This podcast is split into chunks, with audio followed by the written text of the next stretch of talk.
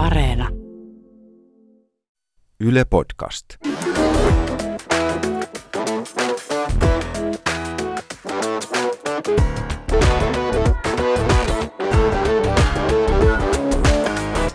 I think the people in this country have had enough of experts Kuuntelen huomattavasti mieluummin ulkoasiaministeriön diplomaattia kuin jotain päivystävää dosenttia.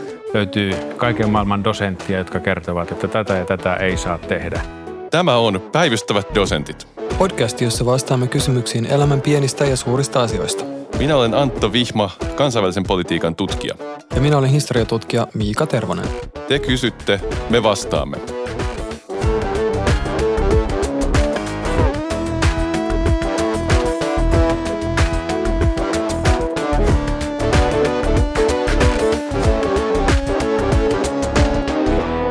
Miika, näinkö mä oikein, että sä pyöräilit tänne studioon jälleen kerran yksivaihteisella polkupyörällä? No, oikeastaan se on kyllä kaksivaihteinen. Mutta entä siitä, mitä kahvia sä joit tänään? No, puhutaan hifistelystä ja hipstereistä kohta, mutta ei ainakaan tunnustauduta itse sellaisiksi. Okei, ruvetaan päivystämään.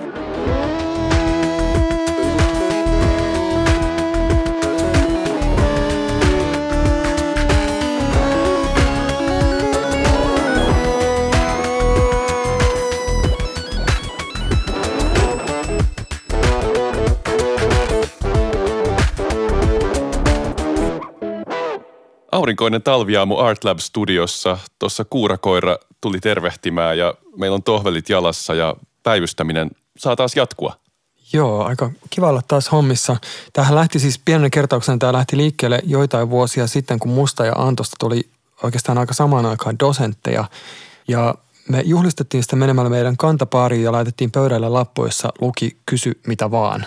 Siitä lähtien päivystys on ollut meidän elämäntapa ja podcastikin on päässyt jo kolmanteen kauteen Joo, asiassa. siis mehän kuviteltiin viime tuotantokauden alussa, me ajateltiin, että, että meistä on tullut jotenkin tosi paljon smoothimpia ja, ja kaikki meidän jutut on fiksumpia ja me kuulostetaan ihan erilaiselta. Ja sitten me kuunneltiin niitä ensimmäisiä jaksoja ja todettiin, että tämä on ihan täsmälleen samaa kamaa. Ja nyt me ajateltiin, että tämä voisi oikeastaan olla meidän teema, samaa kamaa. Joo, me ollaan jonkinlainen podcast-maailman ACDC tai podcast-maailman koronabaari. Tai Moskova-baari, joka ei joudu remonttiin. Niin, johon ei tule remonttia. Joo, Et joo. ei, ole, ei ole semmoista edistystä ja isoa tarinaa. Me verrattiin meidän kakkoskautta siinä alussa Tappajahai-elokuvaa ja mietittiin, että käykö meille samalla tavalla kuin Tappajahaille, jossa elokuvan taso laski dramaattisesti, mutta haista tuli isompi. Mutta ei ole ehkä tämmöisiäkään muutoksia tullut. Mä nostasin ehkä tuolta TV-sarjan maailmasta tällä kertaa meidän ajatukseen tuon Seinfeldin. Siinä on vältetty hyvin se, että kerrotaan jotain isoa tarinaa sen pienen tarinan ohella. Että se on pelkkää pientä tarinaa, joka on sitten hiottu aika hyvään kuntoon. Tietenkin on kiva verrata itseään näihin nerokkaisiin. Niin siinä oli tämä slogani, mitä se meni? No hugging, no learning. Joo, se voisi olla tämä meidän Ei sentimentaalisuutta, Mottomme. eikä, eikä muututa mihinkään tämän kauden Joo. edetessä. Ja tämähän on ollut kaiken aikaa semmoinen, itse en ainakaan näe tätä omana työnäni, vaan tämä on enemmän semmoinen niin vapaan älyllisen hortoilun vyöhyke, vähän niin kuin ajattelun jatsmusiikkia ja samaan aikaan ehkä meillä on tämmöinen asiakaspalvelulähtöisyys tässä. Haluaisin tässä vaiheessa kiittää poliitikon tavoin, että meidät pyydettiin takaisin, että ollaan saatu sydäntä lämmittävää palautetta. Meitä on kuunneltu työmatkoilla, puutarhatöissä, koiraa ulkoiluttaessa, selkäleikkauksesta toipuessa. Tämmöinen suosio on yllättänyt ja, ja hämmentänyt meidät ja on tosi hauskaa päästä taas tekemään ohjelmaa yhdessä teidän kanssa. Joo, ja siis upeata myös, että ollaan saatu kasapäin suorastaan ihmeellisiä kysymyksiä taas. Ö, Itse asiassa Antto mainitsi koirat. Sen verran meillä on sen tämä uudistus, että meillä on muutama tämmöinen spesiaalijakso. Yksi käsittelee lemmikkejä ja yksi käsittelee päihteitä. Ja meillä on tosi upeita vieraita tulossa. Muuten me sanotaan vaan, että no hugging, no learning.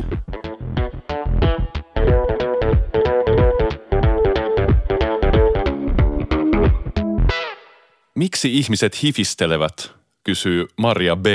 Okei, ja mitäs tämä hifistely oikeastaan tarkoittaa? Eikö se voi liittyä Eli- sitten olueen, alkoholijuomiin, käsin tehtyihin asioihin, käsin tehtyihin kenkiin? Käsin poimittu suola. Joo, voidaan, Jostain syystä se on hyvä asia, että suola on käsin poimittua. käsin tehdyt asiat. O, joo, viinit, ehkä alkuviinit. Vai onko viinien harrastaminen hifistelyä? Niin, no tässä tullaan tähän näin, onko hifistely vai jotakin tämmöistä niinku uuden tyyppistä nautiskelua vai, vai onko myös tämmöinen niinku vanhan tyyppinen viinien maistelu, onko se hifistelyä. Mutta siis hifistely itse, niin sehän, jos mä oon ymmärtänyt oikein, niin sehän on siis alkujaan äänentoistolaitteiden harrastajien nimitys omasta harrastuksestaan. Ja mistä on tämä high fidelity, eli mm. korkea uskollisuus. Tämmöinen niinku todenmukainen äänentoisto, Siis todellisuudelle puuttuu, uskollinen Niin, äänentoisto. mistä puuttuu kaikki pörinät. Ja mun käsittääkseni myös tähän on liittynyt tämmöinen niin kutsuttu nysvääminen, eli missä yritetään niin kuin itse rassata näistä äänentoistovälineistä parempia lisäämään sinne jotakin komponentteja. Tämä on kuulemma myös hieman vaarallinen harrastus siinä mielessä, että ne saattaa syttyä palamaan helposti silloin. Joo, siihen aikaan tuossa ei ollut sitten semmoista, toi oli vaan semmoista, jos nyt saa sanoa, niin nörttien puuhailua. Mm. Mutta sitä on edelleen olemassa oleva myös Niin, ilmiö. toki, joo. joo. Mutta tässä nykymerkityksessä se on sitten vähän, siinä on tämmöinen moraalinen sävy, että hifistely on jotain, mitä hipsterit tekee. Että se on vähän tämmöinen, äh, että se asettuu heti semmoiseen vähän kyseenalaiseen valoon, että miksi ihmiset hifistelevät ja onko hifistely liian pitkälle ja niin, onko se Niin, tämmöistä se- niinku jotain tyhjyyttä, Niin mikä se siinä kumisee. hifistely, joo, ja se hifistely on vähän semmoista niinku ärsyttävää fiksummin kuluttamista, joka on myös tämmöistä hyvin performatiivista, että muiden pitää nähdä, että minä kulutan vähän fiksummin, että minun pizzoissa on autenttisemmat napolilaiset täytteet. Eli tässä me ollaan puhuttu Pierre Bourdieusta useasti, mutta tässäkin tulee tietysti mieleen tämä, tämä Pierre Bourdieun teoria distinktio siitä, että kuluttamisen kautta tehdään tämmöisiä erontekoja – siis sittenhän me voidaan kysyä, siis jos me lähdetään tota, olemaan tosikkoja eikä karnevalisoida sitä, että parrakas tatuoitu kaveri tietää kaiken kahvista, tämä tää stereotypia, niin voidaanhan me kysyä, että, että millä me oikeastaan nauretaan, jos me nauretaan sille, että joku omistautuu villiyrteille tai harrastaa oluen panemista. Mutta onko tämä aina, käytetäänkö tätä hifistelyä?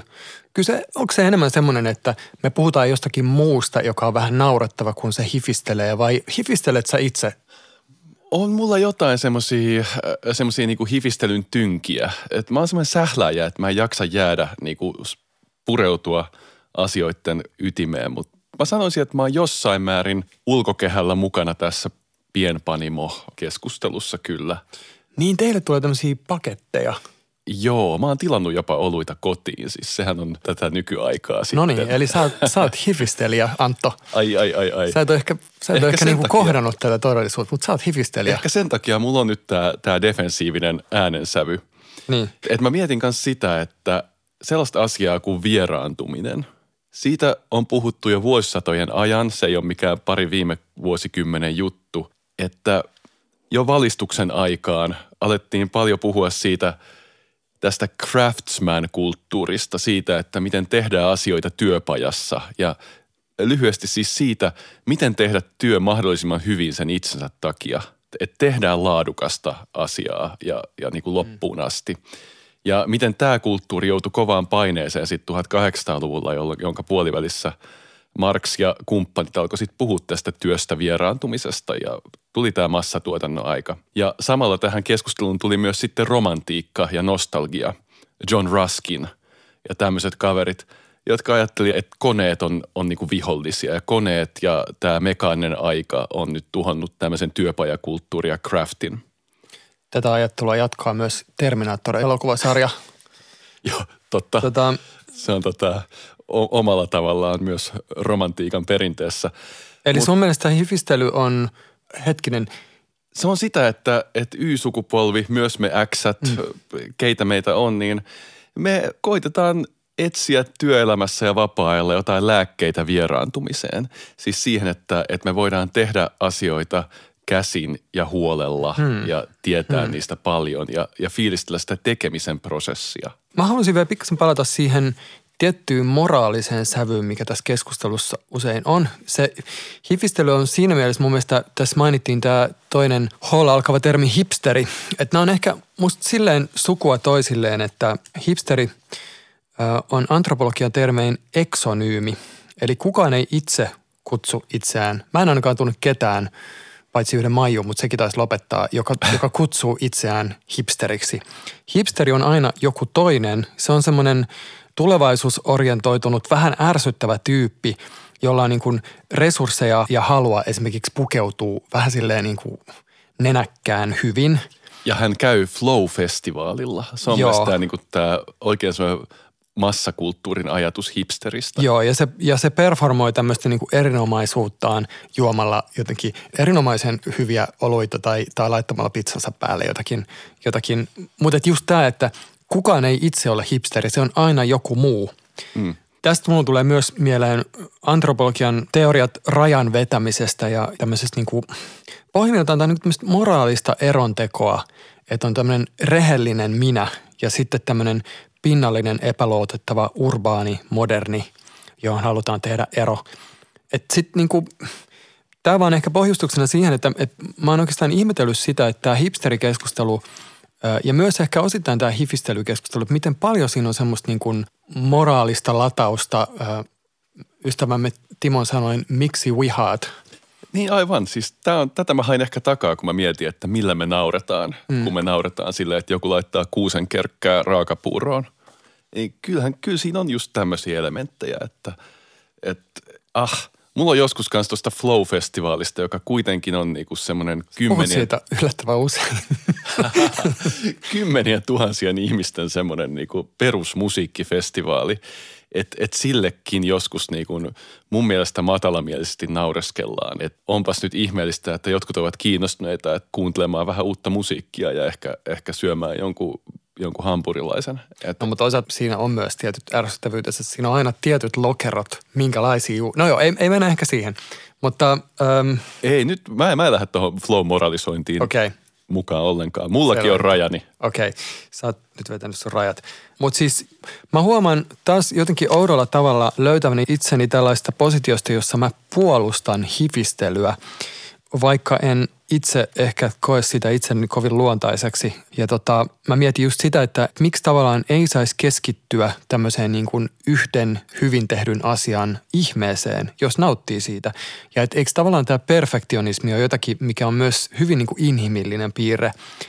Mä itse rakastan teoreettista ajattelua, mikä on pohjimmiltaan huolellista ajattelua. Joo. Mikä tämän, että voisiko tätä hifistelyä ajatella, että tämä on vähän niin kuin teoreettinen ajattelu suhteessa johonkin pizzaan tai suolaan, jonka pitää olla oh, käsin poimittu. No joo, ja, se, ja on, sit, se joo. on kuitenkin jostain, niin kuin, jostain hassuista ilmenemismuodoista huolimatta, niin se on tosi ymmärrettävä asenne tämmöisessä digitalisoituvassa ja eri asioiden niin kuin tekemisestä vieraannuttavassa maailmassa. Et mä oon kanssa täynnä tavallaan empatiaa ja ymmärtämistä, vaikka itse en ole kovin kova hifistelijä. Yhden elämänohjeen mä oon saanut ystävältäni, joka sanoi, että ei pidä totuttautua liian hyvää giniin. Hmm. Mun mielestä tässä on kyllä joku järki yleisemminkin, että jos sä ostat kotiin aina vaan parhaita tuotteita, niin elämästä tulee vähän hankalaa sitten, koska usein sä joudut sitten kuitenkin juomaan kahvin huoltoasemalla tai ottaa gin tonicin jossain klubiympäristössä, missä se nyt on vähän mitä sattuu. Niin sitten se olisi kiva, että tämmöisistä asioista ei tulisi ongelmia. Mm, tai jos yhteiskunta ja infrastruktuuri romahtaa ja me joudutaan juomaan vain jotain paloviinaa, niin Sä oot valmis. Joo, mutta jos mä voin pikkasen palata vielä tähän ihminen ja perfektionismi, niin tota, mä mietin just kans sitä, että ihmisethän on ollut huikean monitaitoisia ennen teollista yhteiskuntaa usein ja jos vaikka ajatellaan jotakin tämmöisiä kivikauden ihmisiä, jotka on on niin osannut todella monenlaisia asioita tehdä, niillä on ollut hyvä tatsi niiden ympäristöön ja sitten kun on tehnyt jotakin tämmöistä kivikeihästä, mm. niin tota, eikö vaan siinä ole ollut niin, että jo sen jälkeen kun se keihään kärki on riittävä, että sä pystyt metsästää sillä, niin siinä tulee se pieni semmoinen, että vetäsenpä vielä tosta, tosta pikkasen vielä, että sitten tulee vähän pyöreämpi ja kivempi. Et jotenkin musta tuntuu, että tämä niinku menee ehkä siihen hifistely ykkönen, eli se alkuperäinen niinku äänentoistolaite hifistely. Että se, että siinä on jotakin niinku musta tosi, että jos ihmiskunnassa nyt jotain hyvää on, niin mun mielestä se on just se, että Joo. mennään niinku itse tarkoituksellisesti äärimmäisen pitkälle, hiotaan jotakin taitoja, mitkä ei välttämättä ole hyödyllisiä, niin kuin viedään se niin pitkälle kuin vaan ikinä pystytään ja se synnyttää paljon kauniita asioita. Mä oon ihan varma, että kun keihään kärkiä on veistelty, että sitä on tehty huolellisemmin kuin vaatii se mammutin hakeminen sieltä tundralta. Että siis tässä ollaan niin kuin ammattiylpeydestä puhutaan mm. tavallaan, että tehdään työ mahdollisimman hyvin sen itsensä takia – ja sehän tuottaa merkitystä elämään. Niin, ja me ollaan puhuttu myös ornamenteista ja funktiosta, että tavallaan kaikki ei voi olla pelkkää funktiota, me tarvitaan myös ornamentteja. Mutta miksi ihmiset hifistelevät? Mikä meidän lyhyt vastaus on? No siis, äh, Sä puhuit vieraantumisesta. mä, joo, mä otan sen ehkä. Et, sanotaan näin, että Y-sukupolvi etsii lääkkeitä vieraantumiseen ja ihminen on etsinyt lääkkeitä vieraantumiseen pari 300 vuotta ainakin, luultavasti pidempään. Joo, ja mä ehkä vastaan, että ihmiset hifistelee. Ihmiset on aina tehnyt asioita, jotka olisi kullakin hetkellä X tai Y voitu nimittää hifistelyksi. Se on se, mitä homo sapiens tekee, ja, ja tämä liittyy niin kuin osittain tämmöiseen purdialaiseen erottautumiseen ja osittain siihen perfektionismiin, mikä meidän sisällä on ja mikä on niin kuin eteenpäin työtävä voima. Ja ää, Me että tavallaan että hifistelyä on aina ollut. me päästiin klassiseen dosenttivastaukseen nihil sub sole novum, ei mitään uutta auringon alla.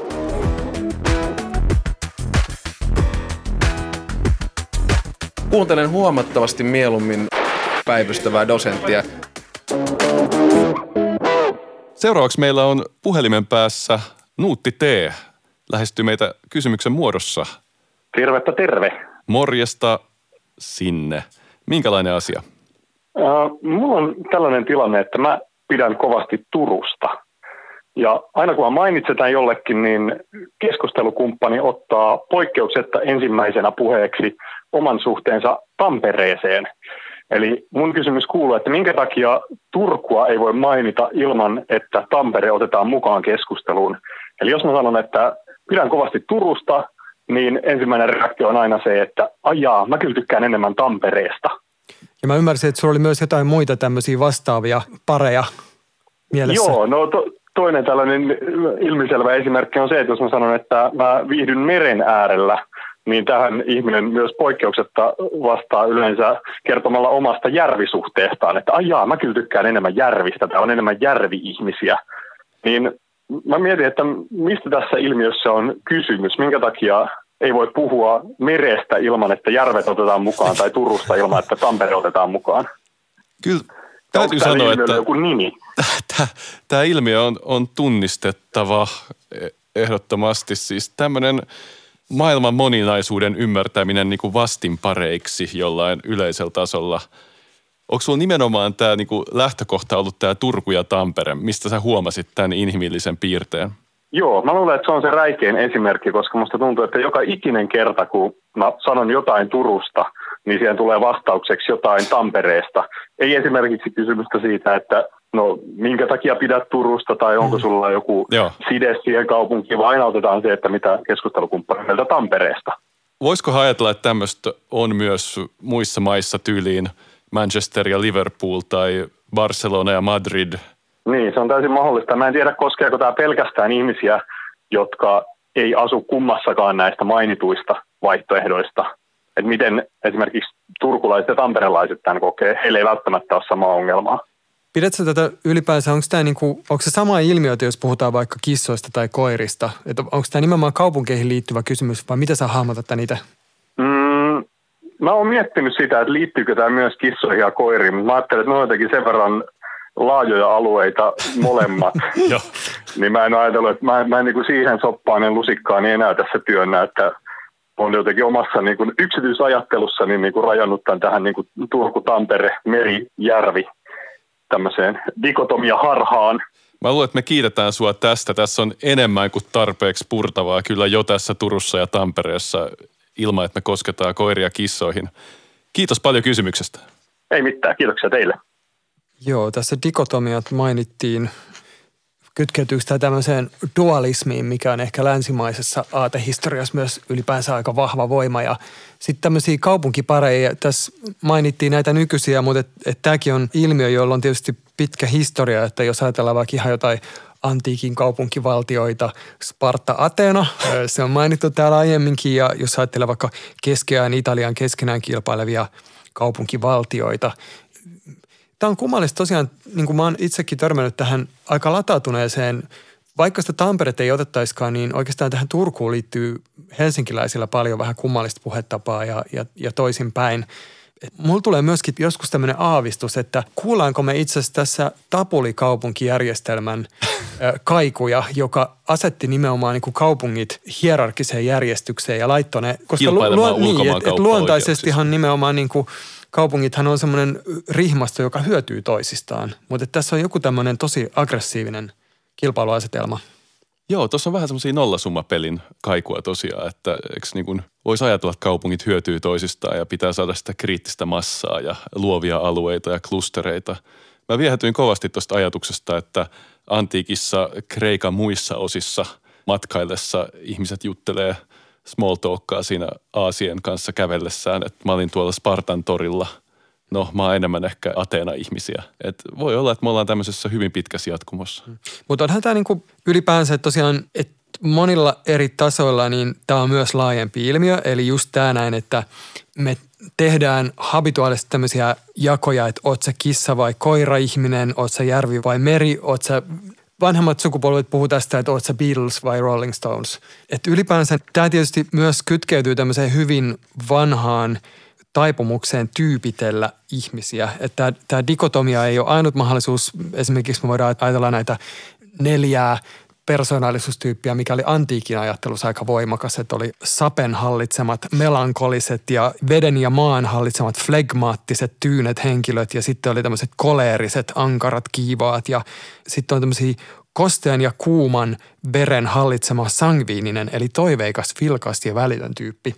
Että tämä niin kuin ihmisten tyypittely, se, että ajatellaan, että on tämmöisiä niin pysyviä ominaisuuksia, että joku oikeasti on joko kissa tai koira-ihminen, tai että joku on vain Turun ystävä, mutta ei voi olla samaan aikaan Tampereen ystävä, niin, niin tämä on ehkä tämmöistä niin kuin, mitä voisi kutsua ehkä tämmöiseksi laatikkoajatteluksi, että uskotaan, että ihmisillä on tämmöinen staattinen ydin, joka on niin kuin lista tämmöisiä piirteitä, jotka selkeästi erottelee ihmisiä. Ja tämä on itse asiassa aika, aika paljon sukua myös, voidaan ajatella rotuajattelua tai ylipäänsä niin tämmöisiä etnisiä rajanvetoja. Niin jos me ollaan tuolla niin kuin ihan yleistasolla, niin yksi ideologian määritelmä, niitähän on totta kai valtavan monta, olisi just se, että maailman moninaisuus ymmärretään vastinpareiksi, jotka on ainakin osin poissulkevia.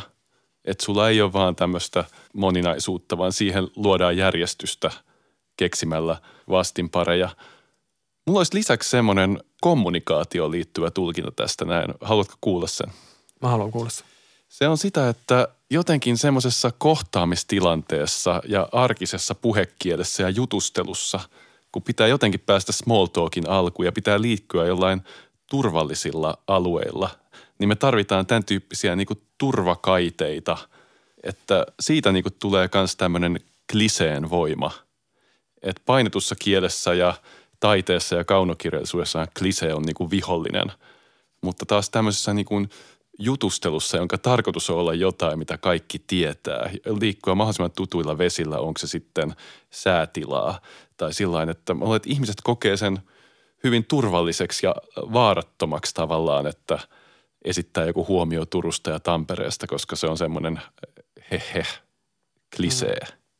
Mutta samaan aikaan niin, ja tässähän on tämmöinen aika – joskus tiukkakin vaativa sävy, että joko Turku tai Tampere. Että kumman sä valitsisit Anto?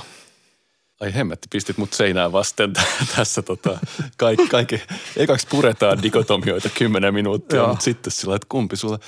Siis jos mun pitää nopeasti intuitiivisesti vastata, niin mä varmaan sanoisin Tampere, mutta mun täytyy rakastaa sitä Turun sijaintia, että se on niin lähellä saaristoa. Se puhuttelee mua esteettisesti tosi paljon. Mä vaadin sulta samaa, tämmöistä lyhyttä kahden lauseen vastausta. Joo, no siis äh, mä, oon, mä oon tällä hetkellä Turussa töissä, mutta mulla on vähän kaksijakoinen suhde siihen. Mulla on toisaalta melkein kaikkea aina vähän kaksijakoinen suhde. Että Turussa mä tavallaan semmoinen aika, sanotaanko kauniisti, pragmaattinen länsisuomalaisuus ei ole välttämättä kauhean semmoista niinku hengellistä sukua mulle kaikissa asioissa. Mutta toisaalta se on myös kaupunki, joka mulla yhdistyy tämmöisiin niinku positiivisiin hörhöihin, jossa myös niinku hipeille omia paikkoja – niin kuin vaareja, mitä, mm. mitä ei Helsingissä enää ole. Et kyllä mulla on tiettyä lämpöä Turku kohtaan. Mä en tiedä, tämä ei ollut siis vastaus tähän kysymykseen nyt. Mä haluaisin jatkaa vielä kliseestä pikkasen, että et jos se on semmoista niin kuin tämmöistä arkielämän tämmöistä mömmöä ihmisten välissä, siitä on ivailtu paljon, koska se on tosiaan vähän ristiriidassa taiteen kanssa. Joku ranskalainen romanttinen runoilija sanoi 1800-luvulla, että ensimmäinen sanailija, joka vertasi naista ruusuun, oli runoilija – mutta seuraava oli imbesilli. Että se, että miten nopeasti mm. siitä tulee semmoista niin kuin hyväksyttyä standardikuvastoa, jota kaikki voi sitten käyttää, kaikki ei-runoilijan titteliä ansaitsevat. Että tavallaan tulee näitä valmiita ajatuksia.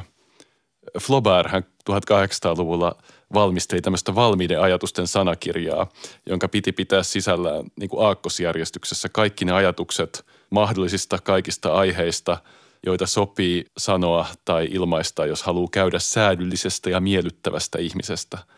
Ja siis Flaubert oli tämmöinen aika halveksuva, sen sävy oli ehdottoman halveksuva, mutta se koitti, että se ei heti kävisi ilmi siitä kirjasta, vaikka hän kyllä sanoi sitä myös inhimillisen typeryyden ensyklopediaksi, niin – Mä voisin ajatella, että tässä jos Flaubert olisi nykyajassa, niin hänen valmiiden ajatusten sanakirjassa kohdassa Tampere voisi lukea, että teollisuuskaupunki, kertokaa myös suhteestanne vanhaan pääkaupunkiin Turkuun ja valitkaa puolenne.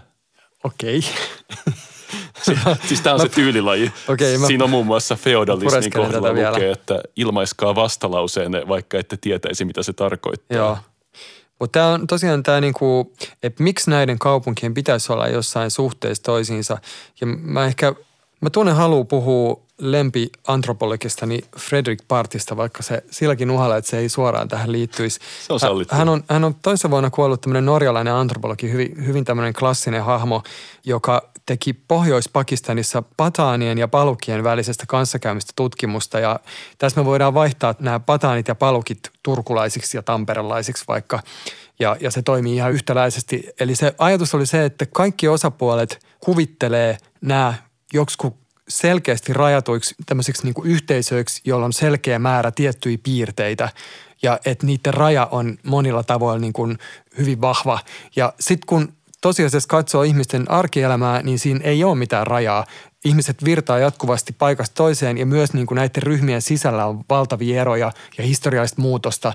Se, mitä siellä niiden dikotomia parien sisällä on, niin se ei oikeastaan ole niin merkityksellistä kuin se itse prosessi, että tehdään tämä eronteko ja vedetään se raja. Turku vai Tampere, kissa vai koira. Joo. Pitäisikö meidän... Vetää yhteen. Vetää yhteen ja mitä me vastataan Nuutille? Eli jos sanon pitäväni Turusta, miksi keskustelukumppani tuo aina Tampereen tähän keskusteluun? Länsimainen dualistisen ajattelun historia – Joo, kyseessä on todellakin ideologia, jonka yksi määritelmä on se, että maailman moninaisuus nähdään osin pois sulkevina vastinpareina. Ja lisäksi kliseen voima. Okei. Okay. Päivystävät dosentit, päivystävät dosentit, Vihma ja Tervonen. Vanha ystävämme nimimerkki Juuso J. on lähettänyt meille kysymyksen jos maailmasta pitäisi pelastaa vain yksi taidemuoto, mikä kannattaisi pelastaa? Melkoinen kysymys. Tähän hieman ehkä perussuomalaiseen kysymykseen, palataan siihen kohta. Mietimme, että meillä ei ehkä ole omaa asiantuntusta niin paljon, mutta sen sijaan me tunnetaan aika paljon taiteen eri kentillä operoivia ystäviä ja me päätettiin tehdä semmoinen mini-gallup ja esittää näille ystäville tämä kysymys ja me saatiin aika hyvin vastauksia. Meillä on tämmöinen kymmenen hengen all female panel, jolta saatiin huutoäänestystyyppisesti vastauksia, joista aika monessa tietysti kyseenalaistettiin, että voiko näin kysyä, mikä oli ikään kuin odotettavissa ja että mitä oikeastaan on taidemuodot. Mutta sitten jos mennään ihan näihin raakoihin tuloksiin, niin kuitenkin tästä hahmottu tämmöiset tulokset, missä arkkitehtuuri sai yhden äänen, tässä oli siis kymmenen henkeä, teatteri sai yhden äänen, runous sai yhden äänen, audiovisuaalinen ilmaisu, toisin sanoen mediataide ja elokuva sai yhden äänen. Sitten vähän vahvempia ehdokkaita, kirjallisuus sai kaksi ääntä. Myös tanssi mainittiin kahdessa vastauksessa. Voittajaksi selvisi hyvin selvin äänin musiikki, joka sai peräti neljä ääntä – Uhuh. Ja tässä oli yksi kiinnostava piirre oli se, että aika monet vaihto mielipidettä. Että ne sanoi ensin jonkun, ne sanoi ensin jonkun taiteenlajin, mutta sitten vaihto ja musiikki erityisesti hyöty tästä. Joo, toihan sopii tähän kysymykseen. Jos mä ajatellaan, että tämä kysymys on sukua sellaisille kysymyksille kuin, että jos voisit syödä vain yhtä ruokaa koko loppuelämäsi ajan, niin mikä se olisi? Tai että jos sapelihammastiikeri ja jääkarhu tappelis, niin kumpi voittaisi? Kysymys on ehkä sen verran kaunis sanottuna hölmö, että meidän ei kannata paljon sen purkamiseen käyttää aikaa, vaan niin kuin leikkiä mukana. Hmm. Mä haluaisin vielä tästä meidän pienestä gallupista nostaa kaksi tämmöistä minusta kiinnostavaa piirrettä, että kukaan näistä meidän vastaajista ei nostanut ikään kuin omaa edustamaansa taiteenlajia. Se oli yksi aika kiinnostava juttu. Ja toinen oli se, että aika monet myös yritti kiertää tätä lievästi ehkä fasistista logiikkaa tässä. Esimerkiksi teatterista sanottiin, että se sisältää itse asiassa monia muita taiteenlajeja. Että jos me voidaan pelastaa teatteri, niin itse asiassa me ollaan silloin myöskin pelastettu monia muita. Ja samoin elokuvasta sanotaan, että elokuvan tekeminen sisältää käytännössä lähes kaikki taiteen muodot, musiikin, kirjoittamisen, kuvaamisen, näyttelemisen ja visuaalisuuden. Eli tässä oli tämmöistä vähän niin kuin venkoilua. Niin, pyrittiin semmoiseen pelastustoimintaan, että mahdollisimman paljon arkkiin pitäisi saada eläimiä. Musta tuli semmoinen ajatus mieleen, just kun just antautuu tämän nyt leikin hurmaan ihan täysin, että eikö se olisi hauskaa, jos jäisi jäljelle vaan joku tosi marginaalinen alalaji? Siis ei teatteritaide tai kirjallisuus. Niin kuin nukketeatteri olisi... tai... Niin, nimenomaan. Että se olisi, tai se olisi joku niin kuin tosi avantgarde, että jäisi vaan jotkut situationistien huuruiset performanssit ja kirjoitukset. En tiedä, kulttuuri vähän nytkähtäisi raiteiltaan, mutta tämmöiseen ne kukaan ei tarttunut. Ei, tässä ei nähty tämmöistä niin kuin luovan tuhon mahdollisuutta, joka itse asiassa nostaakin jonkun taiteen johonkin älyttömiin sfääreihin. Mutta nyt me ollaan venkoiltu tässä erilaisten taiteilijakontaktiemme leveiden selkien takana. Miika, jos maailmasta pitää pelastaa vain yksi taidemuoto, jos sapelihammastiikeri ja virtahepo tappelee, niin kuka voittaa? No, saako vastata kysymyksellä? Tässä on vähän niin kuin, mä mainitsin tuossa aluksi perussuomalaiset ihan tietysti vaan niin kuin kiinnostanut viittauksena tämä perussuomalaisten 2011 eduskuntavaaliohjelma – taide- ja kulttuuriosio, joka itse asiassa on aika varhain siinä niiden vaaliohjelmassa. Se on, se on siellä heti Framilla, se on ennen maahanmuuttoa ja monia muita. Mä luulen, että tämä kulttuuri on, on jotakin, mikä menee aika, aika ytimeen tämmöisissä maailmanlopun visioissa, että et, et perussuomalaiset tosiaan vaatii yhteiskunnan tuen poistimista nykytaiteelta ja kulttuurirahojen siirtämistä kansallista identiteettiä vahvistavalle taiteelle. Ja tässä on ehkä vähän samantyyppinen fiilis tässä kysymyksessä, että mitä niille sitten tapahtuu, tapahtuu niille muille taiteen lajalla, että, että miten ne tuhotaan. Et tietenkin tässä on vaikea olla ajattelematta myös tätä hieman pelottavaa sävyä tässä kysymyksessä, mutta...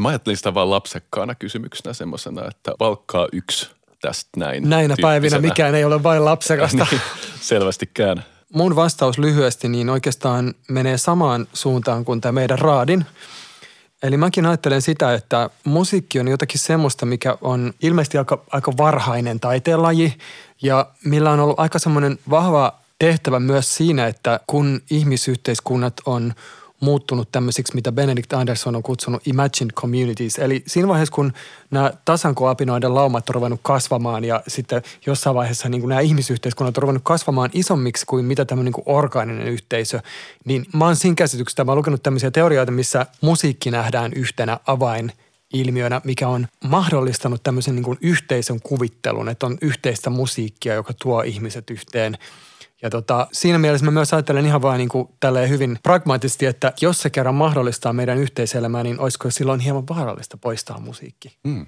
Joo, tuossa on poettista oikeutta, että jos ajattelee, että laulu on ainakin yksi varhaisimmista taidemuodoista. Jotkuthan puhuu, että se olisi jopa vähän semmoinen esikielellinen tapa kommunikoida ollut aikoinaan, että mennään tosiaan sinne tasankoapinoihin tai jopa puihin riippumaan, kun puhutaan jo ihmisten musiikista.